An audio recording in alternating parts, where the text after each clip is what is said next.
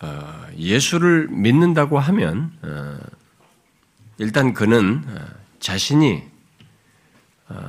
그 지독스러운 죄와 누구도 스스로 해결할 수 없는 사망 그리고 죄로 인해서 받아야 할 영원한 형벌로부터 구원받은 사실뿐만 아니라 자신의 현재적인 위치가 어떠한지, 그리고 장차 자신이 이 죽음 이후에도 어떻게 되는지, 자신의 영원한 운명이 어떠한지, 곧 이 땅에서부터 의롭다함을 받은 자로서 장차 영원한 영광과 복을 누릴 구원을 받았다는 것을 알고 확신하면서 살아야 합니다.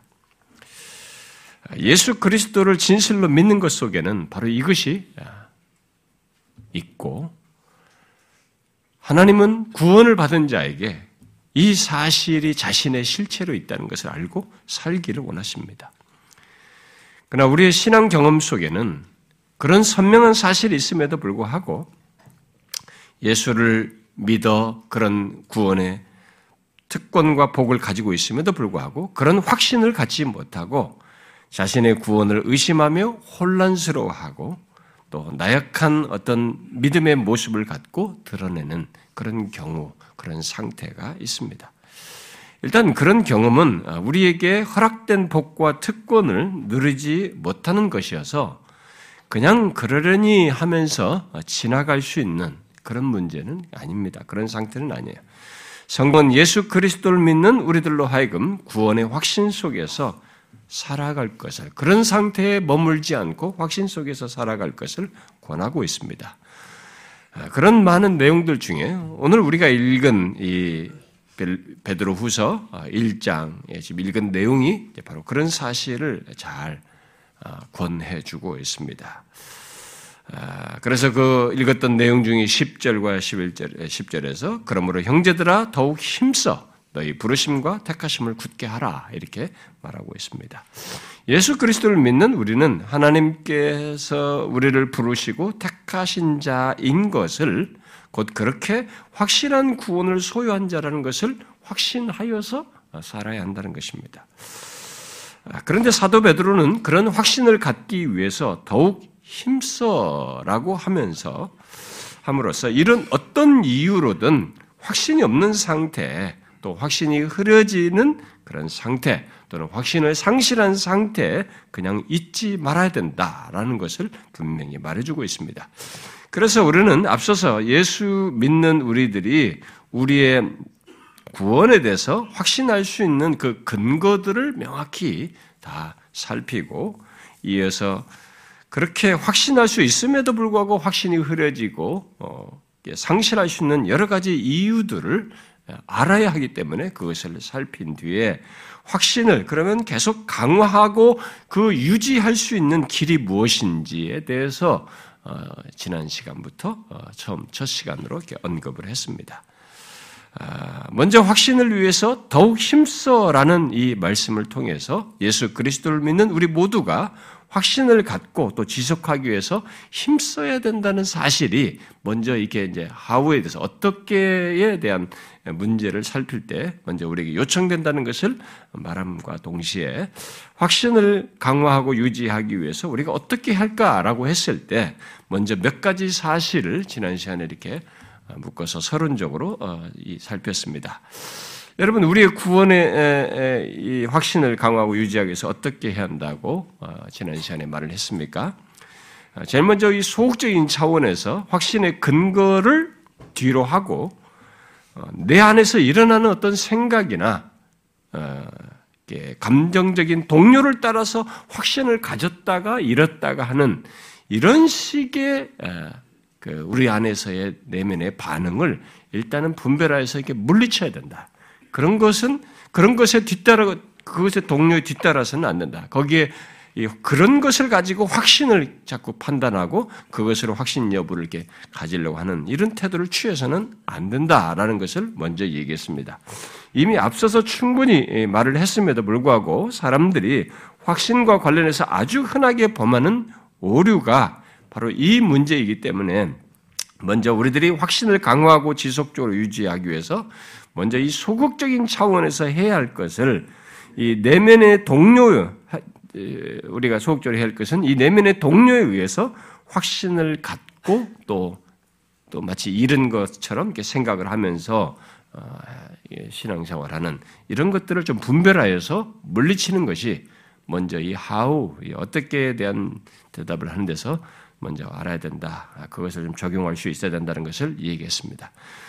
우리는 이 사실을 항상 잊지 말아야 됩니다. 우리의 구원의 확신은 우리가 앞서 살핀 확신의 근거를 가지고 얘기를 해야지 내 안에서 일어나는 생각이나 감정을 따라서 확신 여부를 자꾸 말하려고 하는 이런 것은 가져서는 안 됩니다. 그러나 교회 안에는 너무나 많은 사람들이 그런 식으로 해요. 그리고 그렇게 가르치고 어, 그렇게 그런 식으로 이렇게 사람들을 타치를 하죠. 이게 그래서 예배당에 와서도 사람들이 무엇에 의해서만 주로 하냐면은 감성적인 타치에 의해서만 올라갔다 내려갔다를 반복하는 것입니다. 그렇지 않아요. 어, 우리의 모든 신앙의 근거는 전 인격이 수긍할 선명한 근거 위에서 갖는 것이어야 하고 상실됐다고 할 때도 그런 차원에서 상실되는 것이어야 합니다.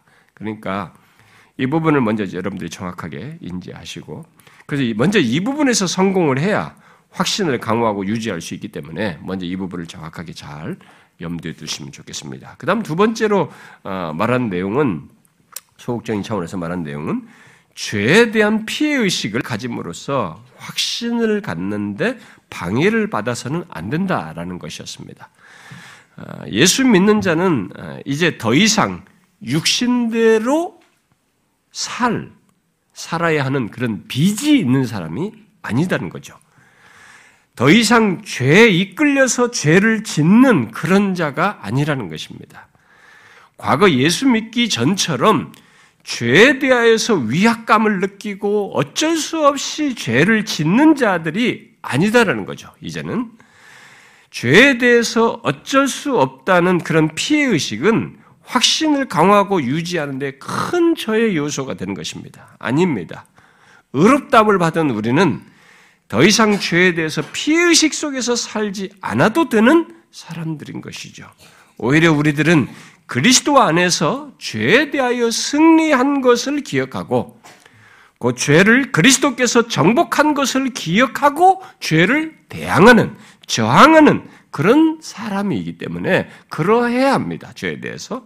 그래서 설사 죄를 범하는 일이 있다 할지라도 우리에겐 대언자이신 예수 그리스도, 우리 주님이 계신 것을 기억하고 하나님께 기꺼이 죄를 자백함으로써 여전히 확신을 유지하는 이 일을 해야 한다라고 했습니다. 준비 시간 부족으로 제가 이 소극적으로 더 말할 것을 다루지 않고 그 다음에 이어서 바로 적극적인 내용을 어, 넘어가서 두 가지 사실을 얘기했는데 여러분 기억하시나요? 확신을 강화하고 유지하기 위해서 우리가 적극적으로 힘써야 할 것들로서 덧붙인 두 가지가 뭐였습니까? 먼저 말한 것은 우리들이 어떤 조건에 있든지 우리의 구원의 확신을 설명하고 확고하게 하는 근거의 중심에 있고 핵심이 되는 예수 그리스도. 바로 이분이 모든 확신의 근거와 핵심으로 계시기 때문에 바로 그 그리스도를 항상 기억하고 바라보며 그에게 마음을 쏟는 것입니다. 이것이 확신을 강화하고 유지하는데 결정적이에요. 굉장히 중요한 사실입니다. 그러니까 설사 확신을 상실했을 때에도 마찬가지고 또 지금 확신을 가지고 있는 사람이 확신을 계속 지속하기 위해서도 똑같습니다. 다른 무엇보다도 확신을 갖게 하는 이 근거와 핵심의 중심에 있는 핵심인 바로 예수 그리스도께 마음을 쏟아야 하는 것이죠. 아, 그가 행하신 것, 바로 그리스도께서 행하신 것, 그리고 지금도 그가 대언자로 계신 것을 항상 바라보며 그분께 마음을 쏟고 그분을 통하여서 그 상태로부터 회복되기를 구해야 하는 것이죠. 예수 그리스도는 우리의 구원의 모든 것, 곧 구원의 근거와 확실함, 또 구원의 영광과 복됨, 그리고 장차 우리들이 누릴 구원에 대한 모든 것을 설명해 줍니다. 그리고 죄를 범하여 힘들 때에도 우리의 견고한 지위를 갖게 하는 근거로서 그분이 계셔요. 그것을 다 설명해 주는 모든 내용이 그리스도입니다. 그래서 그리스도께 마음을 쏟아야 돼. 그리고 그것에 덧붙였던 한 가지 또 다른 내용이 있었던 있는데 그것은 우리들이 예수 그리스도로 말미암아 지금 은혜의 영역에 있다는 것. 그래서 의롭담을 받은 자로서 하나님의 은혜와 복을 이제부터 영원히 얻어 누릴 위치에 우리들이 있다는 것을 항상 적용하는 것이 확신을 강화하고 유지하는데 꼭 있어야 된다. 우리들이 확신 속에서 살며 그런 상태를 유지하려면 아, 이렇게 확신을 강화할 이런 내용들을 힘써 적용하는 것이 있어야 한다는 것입니다. 이 하우를 잘 적용하셔야 됩니다. 어떻게에 대한 대답들을. 자, 그러면 계속해서 우리의 확신을 강화하고 유지하기 위한 또 다른 이런 방법, 거기에 대해서 살피려고 하는데요.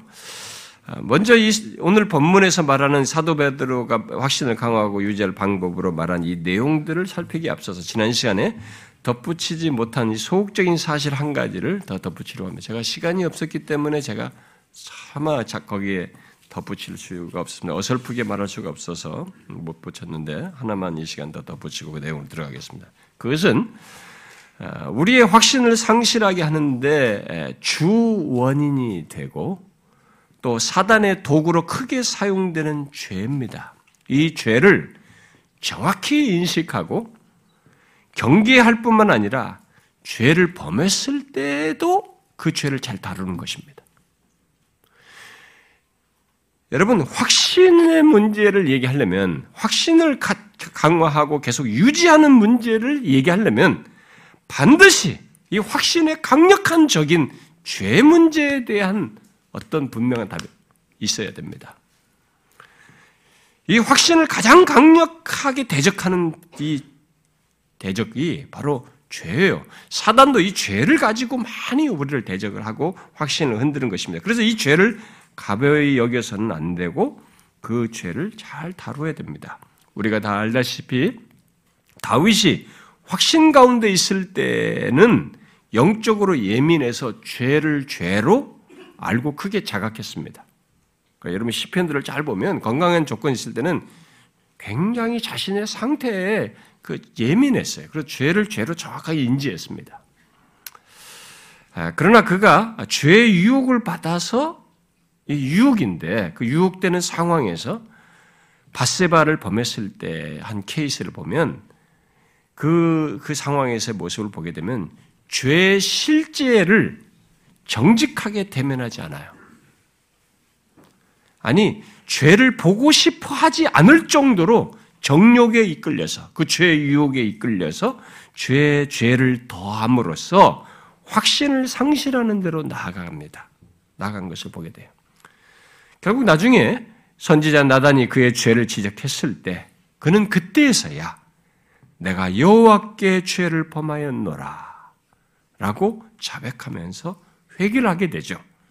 그리고 결국 그는 진실한 회개를 통해서 다시 확신을 회복하게 됩니다. 우리가 그것이 시편 51편에서 볼 수 있게 되죠.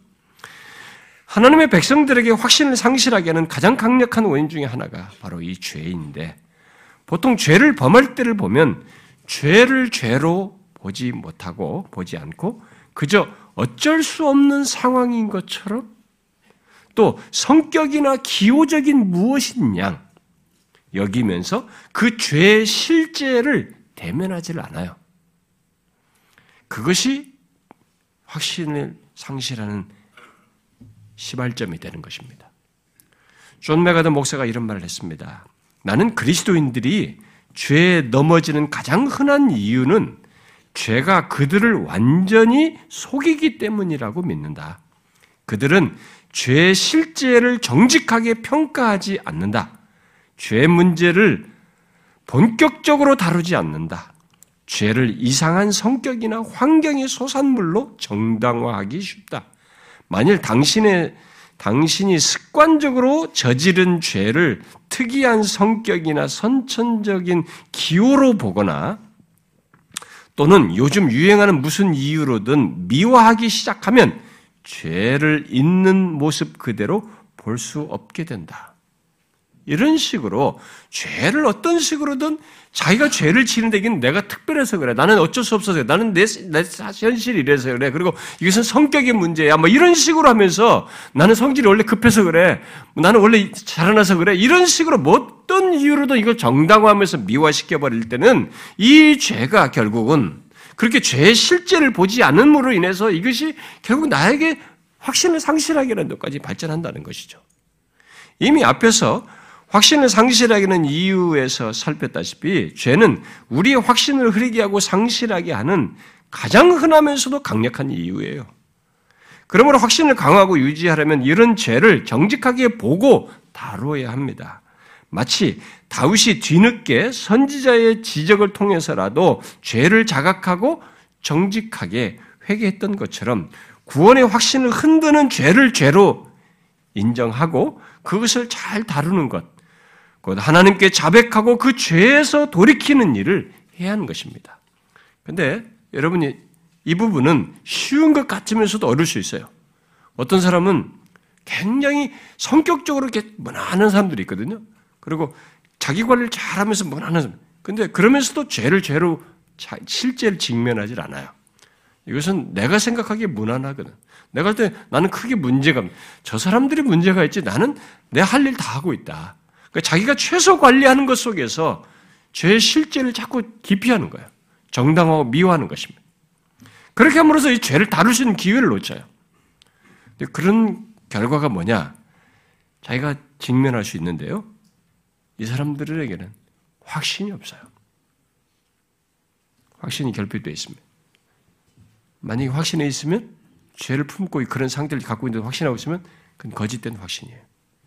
자기 기만적인 거짓 확신을 가지고 스스로를 위안 삼아서 그렇게 갖는 것이죠. 죄를 범했다고 해서 무조건 확신을 상실한다는 것은 아닙니다. 그렇기 때문에 죄에 대한 피해의식을 갖지 말아야 돼요.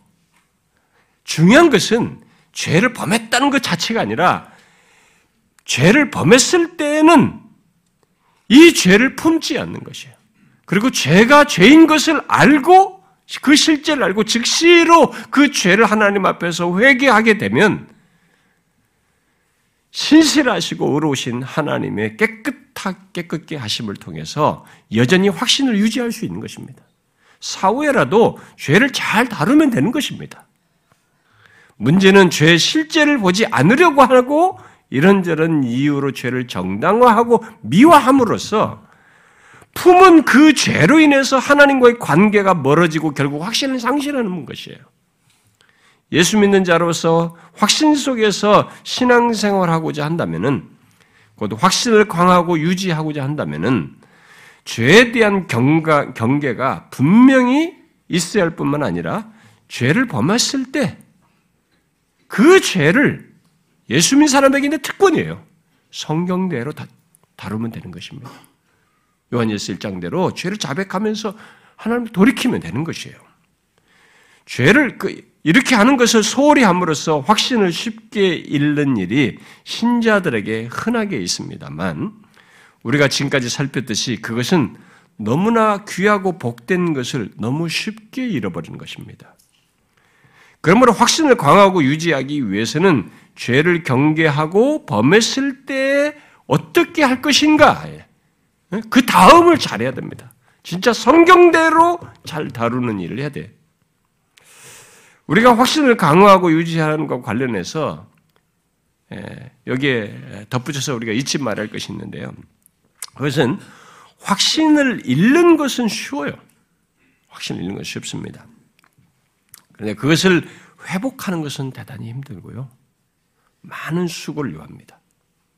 영적으로도 이렇게 막 경건을 세워가면서 경건함, 진실함으로 나가는 것은 어려워요. 왜냐하면 전인격 하나님을 속일 수가 없기 때문에 전인격적인 반응 속에서 하나님과의 관계 속에서 영적으로 성장하기 때문에 이것은 어렵습니다. 근데 싹 무너지는 것은 이 죄로와 유로 무너진 것은 의외로 쉽게 무너져요. 그래서 우리가 그런 비유를 많이 쓰었습니까? 옛날에 그 소금을 얘기하지 않습니까? 어? 소금 바다에서 소금을 그렇게 하려면 계속 시간 맞춰서 그 액체에서 고체가 될 때까지 계속 잡아당기 계속 뭐 해야 되잖아요. 물을 관리해서. 그래서 소금 덩어리가 만들어지잖아요. 근데 그 소금 덩어리 만드는 걸 가만히 넣고 물속에 살 꺼지면 금방 물로 바뀌어버린다는 거예요. 그 만드는 데는 시간이 그렇게 많이 걸리고 많은 수고가 요하지만 녹는 것은 순식간이에요. 그 영적인 맥락에서 같은, 같다는 것이죠. 이런 맥락에서 어, 토마스 브룩스가 어, 이 얘기를 했습니다. 이런 얘기를. 그러니까 오늘날 많은 사람들이 실제 이런 사실을 가볍게 여기고 어, 예, 실제 그런 경험을 하는 것인데 토마스 브룩스가 이런 말을 했어요. 만약 여러분이 확신을 보존하고 유지하고 싶다면 한 번 잃어버린 확신을 다시 회복하는 것이 얼마나 어려운 일인지를 자주 진지하게 숙고하십시오. 한 번 잃어버린 확신을 다시 찾기 위해서는 얼마나 많은 한숨과 신음, 탄식과 기도, 눈물과 비통함, 그리고 영혼의 출혈이 요구되는지요. 확신을 처음 얻을 때에도 여러분은 큰 대가를 치렀습니다. 하지만 만일 여러분이 불행하게도 그 확신을 잃어버린다면 그것을 다시 찾는 데는 더 많은 고통과 대가가 요구될 것입니다. 확신을 잃어버린 다음에 그것을 다시 회복하는 것과 지금 가지고 있는 확신을 계속 유지하는 것, 이 두 가지 중에서 더 쉬운 것은 후자입니다. 여러분은 이런 사실 알고 있습니까?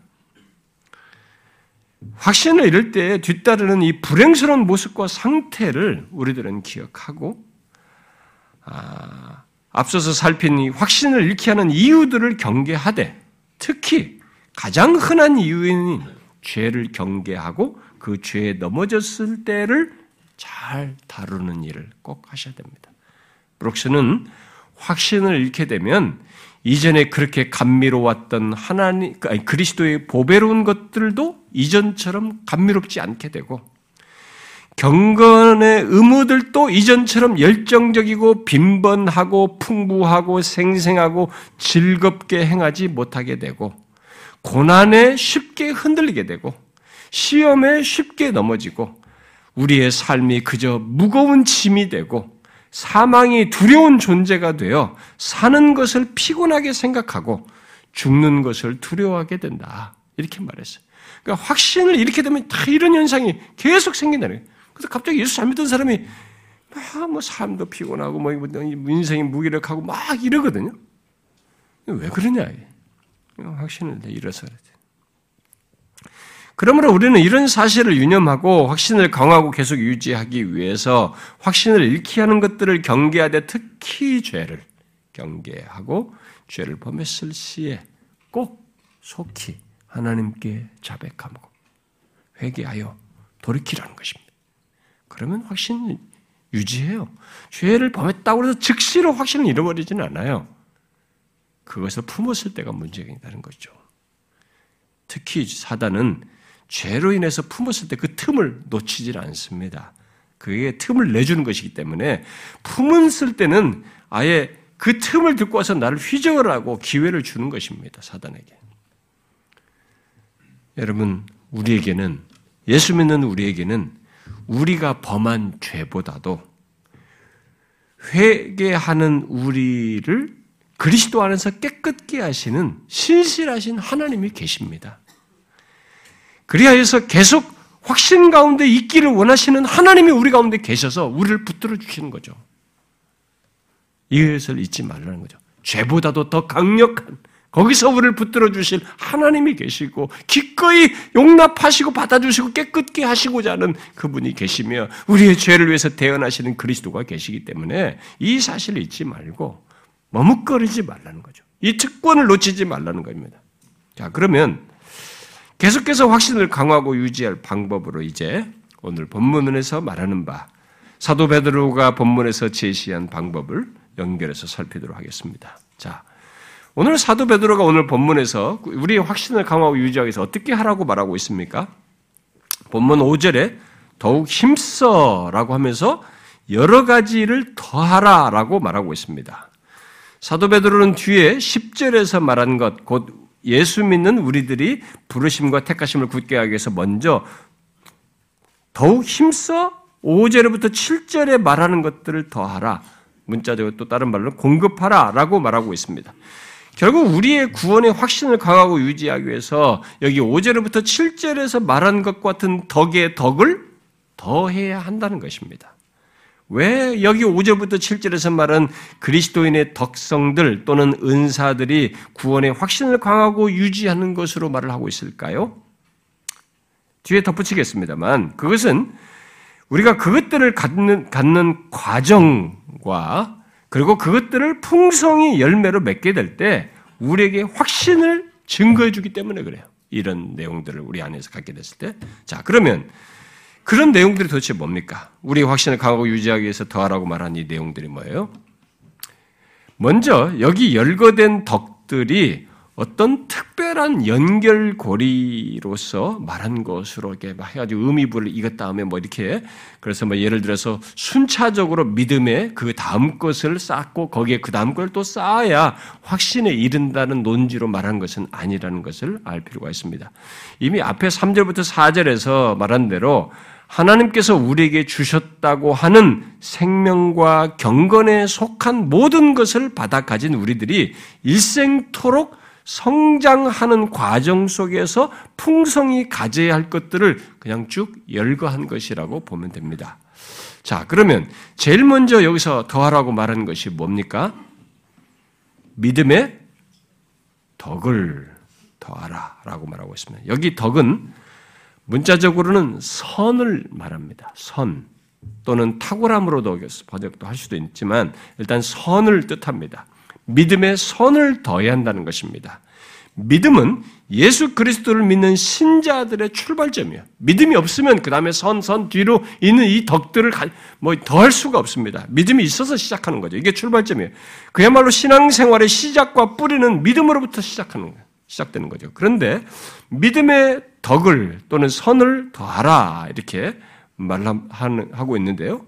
물론 이 선은 우리들이 자생적으로 가질 수 있는 그런 음, 선을 말하는 것이 아니고 완전히 선하신 예수 그리스도를 본받음으로써 갖는 선이죠. 그와의 연합된 관계 속에서 그를 본받음으로써 갖는 선입니다. 여러분도 알다시피 주님은 자신의 선을 자신이 하는 일을 통해서 나타내셨습니다. 그러므로 믿음의 선을 더하는 것은 그런 예수님을 닮음으로써 그 닮음, 곧 그 닮음을 우리의 하는 일을 통해서 나타내는 것이죠. 이것은 결국 그런 성장이 있어야 된다는 거죠. 믿음에서 이런 성장이 있어야 된다. 예수님처럼 이렇게 선으로 하는, 우리의 행하는 것으로서, 어, 선이라는 것을 나타내는 것으로서 이게 자라나야 된다. 성장해야 된다는 것을 말을 하고 있습니다. 자, 그리고 그것에 또한 무엇을 더하라고 말하고 있습니까? 지식을, 덕의 지식을 더하라고 말하고 있습니다. 여기 지식은 2절과 3절에서 말하는 구원하는 지식이 아니라 여기 그린이라는 사람이 말한 대로 예수 그리스도와 그분을 기쁘시게 하는 것에 대한 것으로서 그리스도인으로서 읽고 생각하고 토론함으로써 얻게 되는 지식이라고 말할 수 있습니다. 지금 우리들이 여러분들이 우리 교회에서 말씀 하나님의 말씀을 배우고 나누면서 주님을 알고 그를 기쁘시게 하는 것에 대한 지식을 얻는 것과 같은 것이죠. 그러니까 그리스도와 같은 주님 예수 그리스도와 같은 선함에서 자라려면 그리스도라는 지식에서 자라는 것이 있어야 하는 것이죠. 여러분, 이런 배움과 알미 없다면 그리스도와 같은 선함을, 선함에서 잘할 수 있겠어요? 그리스도를 더욱 알고 그를 담고 또 그를 기쁘시게 하는 것이 무엇인지, 그리고 그렇게 하는 데 있어서 무엇이 옳고 틀린지, 그런지를 알 수 있겠느냐는 거죠. 없지요. 이런 배움과 알미 다 결국 영적으로 자라나게 하는 것입니다. 결국 확신을 강하고 유지하기 위해서는 이런 영적인 성숙이 있어야 된다는 거예요. 어, 확실히 이런 자라남이 없는 사람은 확신도 없고 있어도 흐리고 어, 흐려져서 이단 사상이 뭐 이단이 더 접근하면 뭐 당신은 구원받은 뭘 얘기해서 구원에 대한 얘기를 딱 정확하게 뭐 들이대기 시작하면 그들의 논지로 그럼 거기서 흔들리게 되고 또 현실에 조금만 어려움이 있어도 흔들리게 되고 감정적인 동료만 있어도 흔들리게 됩니다. 이런 배움과 알미 없는 사람들은 타겟이에요. 어? 사단의 타겟입니다. 여러분들이 우리 교회에서 그동안 말씀을 그나마 체계적으로 배우기 이전과 이후를 한번 보세요. 우리 좀 신앙생활 하신 분들. 그 배움과 알을 통해서 그리스도를 더 알아가는 가운데서 자라나지 않았습니까? 그리고 그 결과가 어떻게 됐습니까? 여러분들을 더욱 확신으로 나가게 하지 않았습니까? 그 이전보다 비교해 볼 때. 그렇게 자라남으로써 확신을 강하고 유지할 수 있게 된다는 사실을 이 여기서 믿음에서 이 덕에 그다음에 지식을 가짐으로써 이렇게 된다는 것을 우리가 잊지 말아야 됩니다. 엘리자 해윗이라는 사람이 쓴 시를 한번 이제 들어보십시오. 그가 이렇게 고백적인 시를 썼는데 내가 주님을 더욱 알아갈수록 그분의 은혜가 나를 통해 더 멀리 비치고 그만큼 확실한 거죠.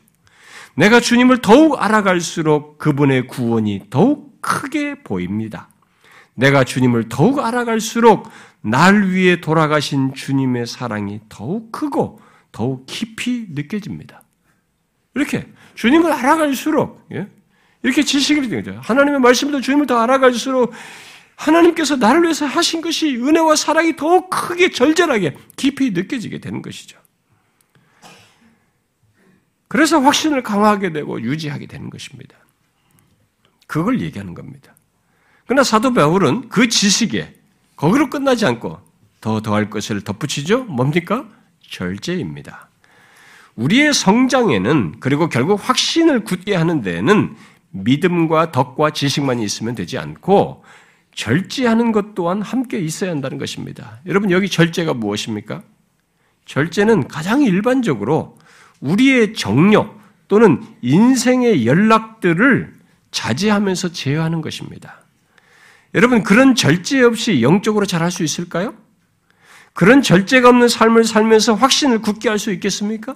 그런 일은 가능하지 않습니다. 예, 그런데 사도 베드로는 우리의 영적인 성장, 계속 확신을 굳게 하기 위해서 이런 절제가 거기에 덧붙여서 있어야 된다고 말을 하고 또 그 절제에다가 또 더 더할 것을 덧붙입니다. 뭡니까? 인내를 더하라는 것입니다. 인내는 이 말의 헬라가 합성어인데 두 개의 단어로 합성어 되지. 아래라는 말과 유지하다는 말의 합성어예요. 그런 문자적인 의미가 시사하듯이 인내는 아래에서 견디는 것입니다. 문자적으로 보면. 그러니까 신약 성경은 이 말을 그래서 이 인내를 빈번하게 쓰고 어, 있는데 일반적으로 역경 중에도 굴복하거나 포기하지 않고 지속적으로 변함없이 견디는 것이 그런 의미로 신약 성경에서 이 단어를 많이 쓰는 거죠. 예수 믿는 자에게는 보통 사람들이 갖는 역경 이상의 것이 있습니다. 신앙을 지키기 위해서 겪어야 할 시련과 시험이라는 게 있어요. 우리들도 이 세상 사람들이 다 갖듯이 질병을 똑같이 갖습니다.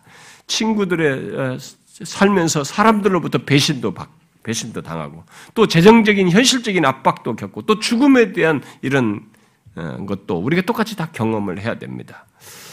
모두가 그런 것을 같은 다른 사람과 같은 역경을 속에서 이런 걸 겪게 되지만 우리는 그것뿐만이 아니라 그 가운데서 믿음을 지키기 위해서 그뭐 힘들면 힘들다고 투덜대면서 막 마음대로 하고 죄지면서 살아가는 것이 아니라 우리는 그런 조건에서 믿음을 지키기 위해서 견뎌내야 돼요.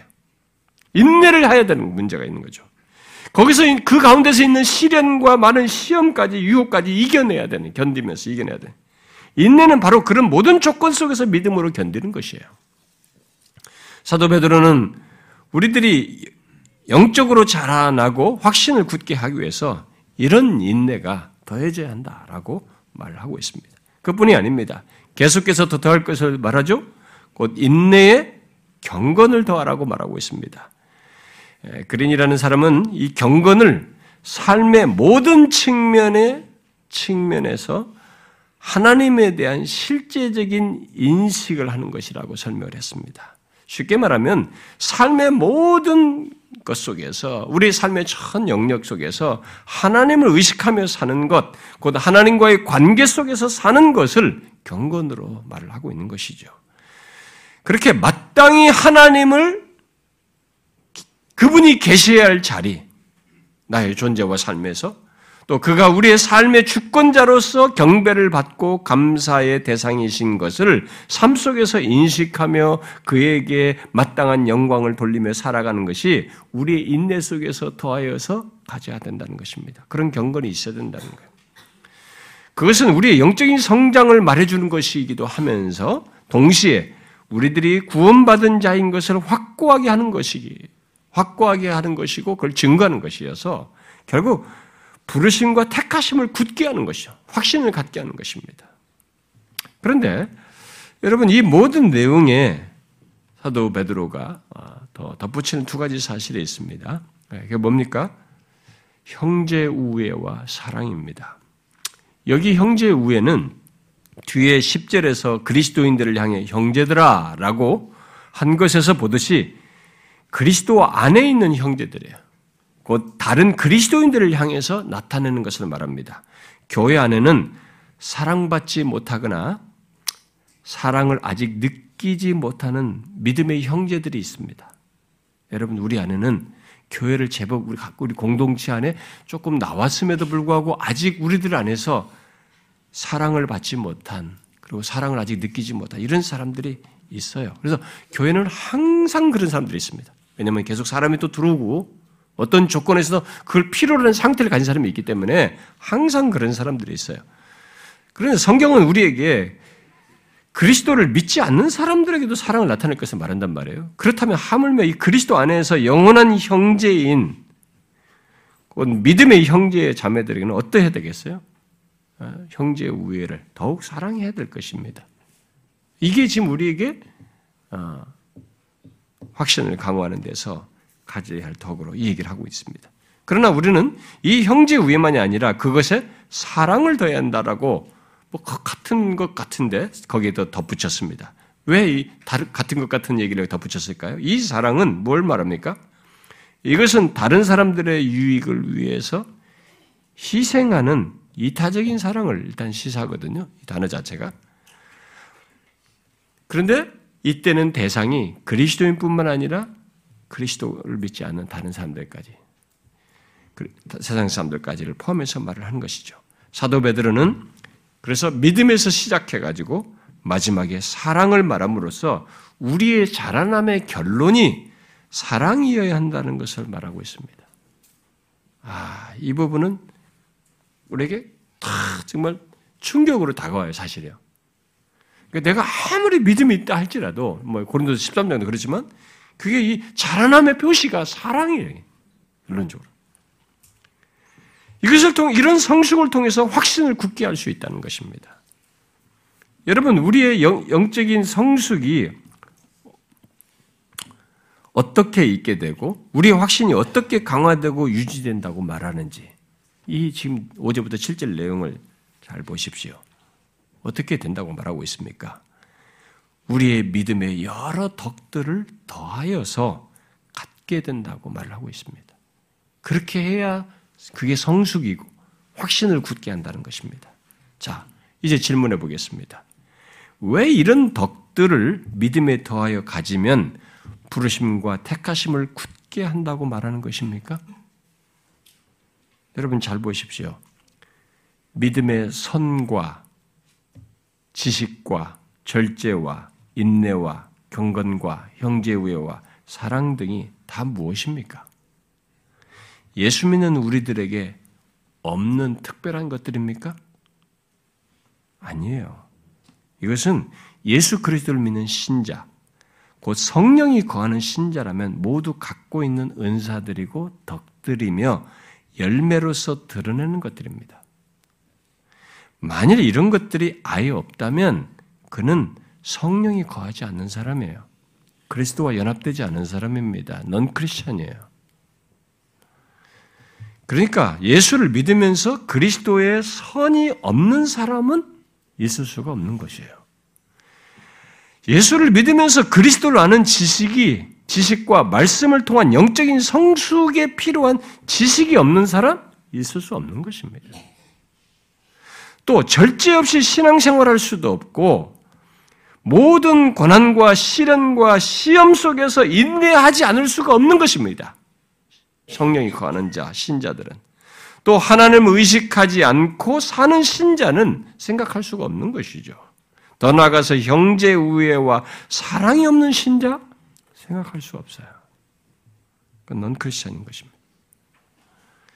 예수 그리스도를 믿는 신자에게 이것들은 모두 우리와 연합된 연합한 그리스도와 우리 안에 거하시는 성령으로 말미암아 갖고 드러내는 열매들입니다.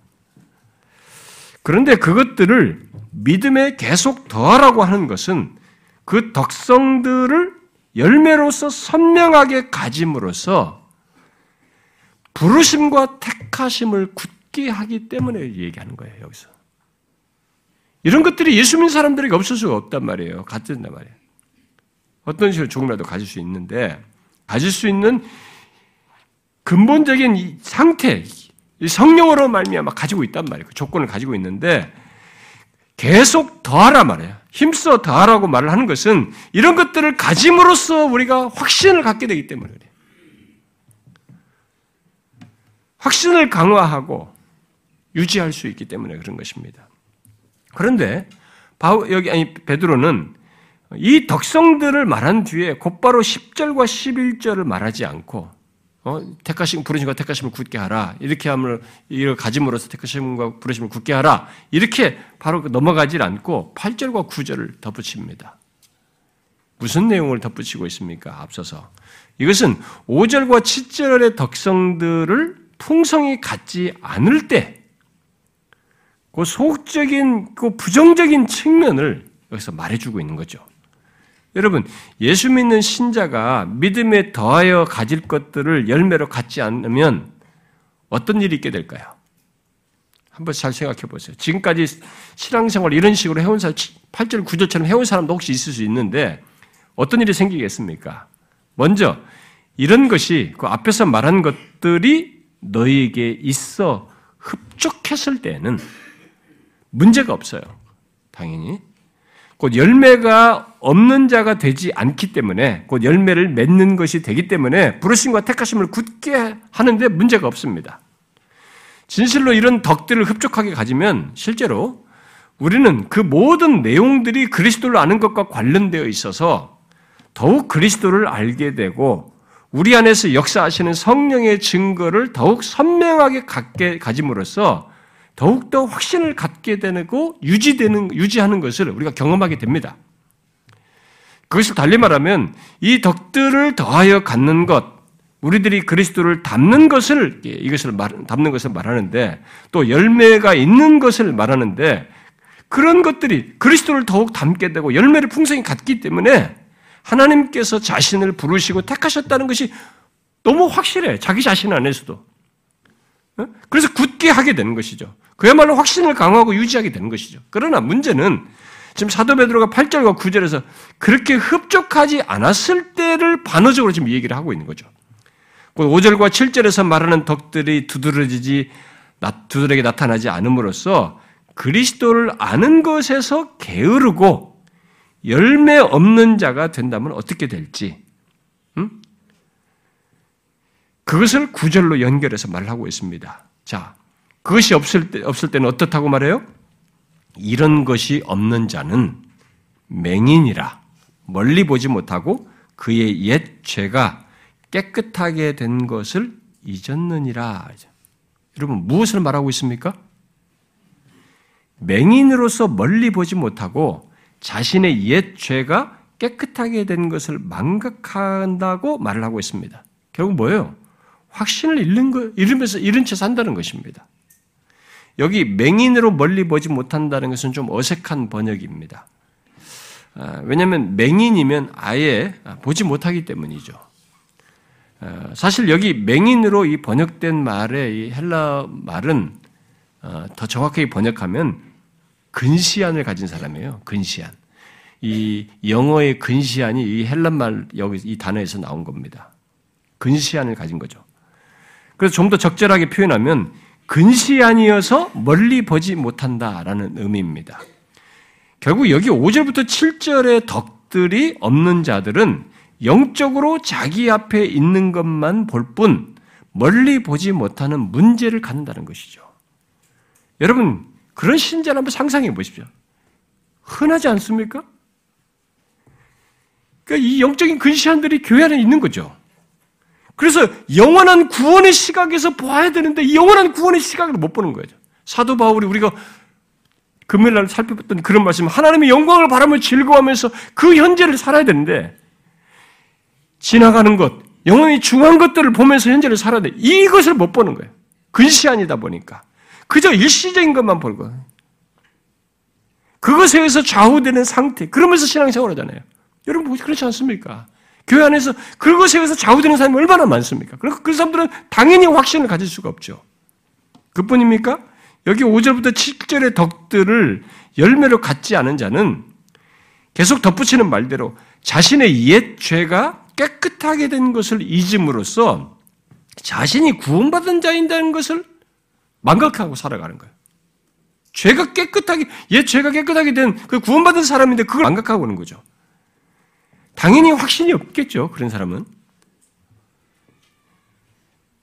이렇게 영적인 성장이 없는 사람, 자신의 옛 죄가 깨끗하게 되고 구원받았음에도 그것을 망각하면서 사는 그 사람은 당연히 그러다 보니 확신이 없는 상태에서 쉽게 구원을 의심하게 되고 흔들리게 되고 그런 모습을 취하게 되겠죠. 우리는 여기서 하나님의 백성들이 영적으로 완전히 눈멀게 되는 일은 없어도 5절에 실제 말한 덕들을 갖지 않음으로써 영적인 근시안이 되어서 확신 없이 살 수 있다는 것을 알게 됩니다. 우리는 이 사실을 기억하고 여기 언급된 덕들을 갖는 신자가 되어야 된다는 것이 얼마나 중요한지 아셔야 합니다. 여기 언급된 덕들은 예수 믿는 우리들에게 있고 없고의 문제가 아니라 힘써 더하여 가져야 할 문제로서 힘써 더하여 가짐으로써 성장하여 확신을 갖느냐 그렇지 못하느냐를 지금 얘기하고 있기 때문에 확신을 위해서 반드시 가져야 돼요. 확신을 강화하고 유지하기 위해서는 이 덕들을 우리가 풍성한 열매로 가져야 하는 것입니다. 저는 지금까지 교회 사역하면서 실제로 여기 5절부터 7절에 말한 덕들을 점점 더 두드러지게 가짐으로써 구원의 확신 속에 있는 사람들도 성도들도 제가 많이 봤고 반대도 많이 봤어요. 여기 9절처럼 5절에서 7절의 덕들을 갖지 않고 그저 교회 생활을 최소로서 하면서 삶으로써 영적인 근시안이 돼가지고 자기에게 있는 구원조차도 잊어버리고 확신 없이 교회 생활하는 거예요. 그러니까 아주 사사로운 문제인데도 그거 가지고도 다른 집 쳇바퀴도 계속 맴맴 도는 거예요. 이 문제가 생길 때마다 또 돌아오고 또 돌아와. 보는 게 근시안이에요. 보는 게 이것밖에 못 보는 거죠. 그러니까 매 똑같은 일을 반복해요. 질문이 똑같고 대답이 똑같아요. 그러니까 똑같은 대답을 할 거니까 이제 신뢰가 안 생기는 거지. 그러니까 좀 신선한 사람 없을까? 이단 찾아가는 거죠, 결국. 확실하잖아요, 그 사람들은. 아주 확실한 얘기를 하거든요, 나름. 이단이니까. 이단이니까 이 거짓을 가지고 확실한 있게 말을 한단 말이에요. 그게 탁 물리는 거죠. 본문의 말씀을 우리 현실 속에서 그대로 보게 됩니다. 우리 현 속에서. 여러분 어떻습니까? 혹시 여러분 중에 믿음에 더하여 가질 것들을 소홀히 함으로써 영적 근시안을 가지고 또 자신의 구원에 대해 망각한 채 살아가고 있는 사람은 없습니까? 자신이 어디에서 구원받았는지도 잊고 또 자신이 회심하기 전에 큰 죄인이었다는 것도 잊어버리고 또 자신들이 현재 지옥을 향하던 자들이었다는 것, 과거에 지옥을 향해서 갔던 그런 사람들이었다는 것도 잊어버리고 또 자신들이 죄를 자각하여 고백하고 주님께 용서를 받았다는 것도 잊어버리고 특히 그리스도의 피로 죄 씻음을 받았다는 것도 잊어버리고 삶으로써 확신 없이 그런 것들을 과거에 그냥 하나의 무슨 체험 정도로만 취급하고 그것이 현재적으로 얼마든지 더하여 가짐으로써 이게 더 연장된 말이죠. 그 은혜의 영역 안에서 어렵다을 받은 자의 그 열매를 결과로 말한 거 이런 것들을 현재적으로 누리면서 갈 수 있고 그러면서 확신 속에서 갈 수 있는데 다 잊어버리고 말이죠. 그러면서 신앙생활하는 사람은 없어요? 그런 것을 잊고 사는 것은 기억력 부족이 아닙니다. 여러 가지로 설명할 수 있겠지만 본문은 그에게 믿음에 더할 덕들을 더하는 것이 없기 때문에 그런 성장이 없기 때문에 그렇게 잊고 확신 없이 살게 된다라고 말하고 있는 것입니다. 그런 사람에게 아니 모든 그리스도인들에게 사도 베드로는 본문 10절에서 형제들아 더욱 힘써 너희 부르심과 택하심을 굳게 하라라고 말하고 있습니다. 결국 무엇을 말합니까? 앞에 5절부터 7절에서 말한 덕들을 더하여 가짐으로써 그것들을 열매로 풍성히 가짐으로써 확신을 강화하고 유지하라는 것입니다. 실제로 우리들이 5절부터 7절에서 말한 열매들을 맺어 구원의 실제를 항상 자신의 삶 속에 갖게 되면 우리의 부르심과 택하심이 확실하다는 것을 알게 됩니다. 계속 그런 성장을 갖게 되면 우리의 확신은 계속 강화되고 유지되게 되는 것이죠. 우리들이 그렇게 확신을 강하고 유지할 열매를 가짐으로써 이렇게 확신을 갖게 될 때, 10절 하반절과 11절 말씀대로 어떻게 해요? 실족하지 않게 됩니다. 오히려 그런 확신 속에서 하나님께서 우리 구주 예수 그리스도의 영원한 나라에 들어감을 넉넉히 우리에게 주시는 것을 경험하게 됩니다. 메가더 목사는 본문 11절을 설명하면서 다음과 같이 말했어요. 우리가 구원받을 때 하나님 나라에 들어가느냐의 여부는 결정되지만 어떻게 들어가느냐는 정해지지 않았다. 당신의 삶을 살펴보라. 만일 도덕적인 미덕, 여기 5절부터 7절에서 말한 것들을 찾아보기 힘들다면 당신의 구원을 확인해 줄 증거는 없는 셈이다. 그러나 그 반대라면, 즉, 완전하지는 않더라도 도덕적인 미덕이 분명히 있고 조금씩 늘고 있다면 하나님의 부르심과 택하심을 굳게 할 이유가 충분하다. 그랬어요. 여러분, 어떻게 확신을 강화하고 유지할 수 있는지 아시겠습니까? 내가 어떤 상태에 있든지, 영, 있든지 영적으로 자라기를 힘써야 하는 것입니다.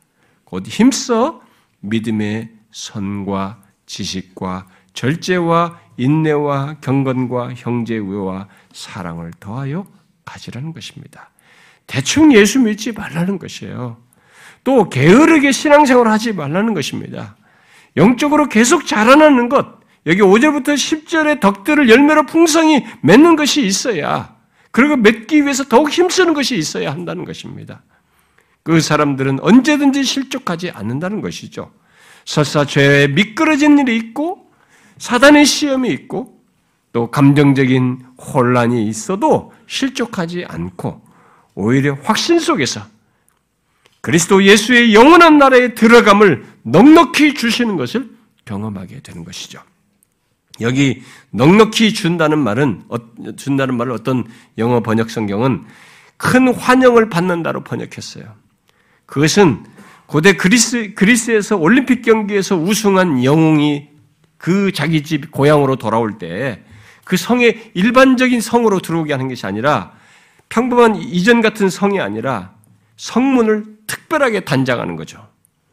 단장된 승리의 문으로 모든 성 사람들이 열광하면서 박수하는 가운데 그 박수를 받으면서 들어가는 것, 이 넉넉히 준다는 것이 바로 그런 것을 시사한다라고 생각 번역한 거죠. 여러분 그런 확신을 가지고 우리가 그런 최종적인 그런 순간이 올 때까지 확신 속에서 신앙생활을 하기 위해서 그게 그냥 야, 믿습니다, 믿습니다 이렇게 무슨 여기 세뇌시키듯이 믿습니다. 어? 악센트를 세게 한다고 되는 게 아니야. 응? 가끔 그러잖아요, 사람들이. 그걸 자꾸 무슨 막 무슨 주문하듯이 했네. 여러분 인격적으로 이런 것들을 삶 속에서 가져야 되는 거예요. 입술로 무슨 믿습니다를 반복한다고 되는 거예요? 무슨 여기 주문 겁니까? 아니단 말이에요. 힘써 이것들을 가져야 된다고. 제가 이 예수 믿는 사람들 중에 보면은 이게 어디서 왔나, 기독교에서 왔나, 어디서 왔나, 이게 알 수가 없어요. 어디 미신, 그런데 그래서 그 모방인 것 같아요. 여러분 보세요. 이 덕들을 인격적으로 가져야 된다고요. 믿음의 이런 것들 다 인격적으로 가져야 돼. 거기서 이런 확신 속에서 우리는 그리스도 예수의 영원한 나라에 들어감을 넉넉히 주시는 것을 경험하게 돼. 거기까지 나가는 거죠. 확신 속에서. 얼마나 복됩니까? 있는 것조차도 못 누리고 될까 말까 불안해하면서 말이죠. 못 누리면서 가는 그게 아니라 확신 속에서 이미 준비된 그 피날레를 바라보면서 가는 거잖아요. 그런데 진짜로 예수 믿는 사람 중엔 비참하게 예수 믿는 사람이 많거든요.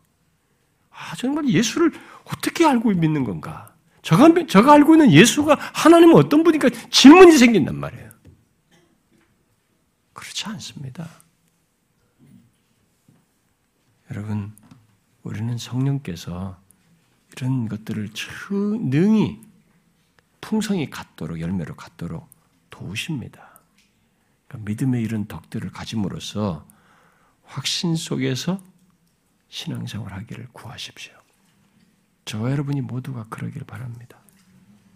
기도합시다.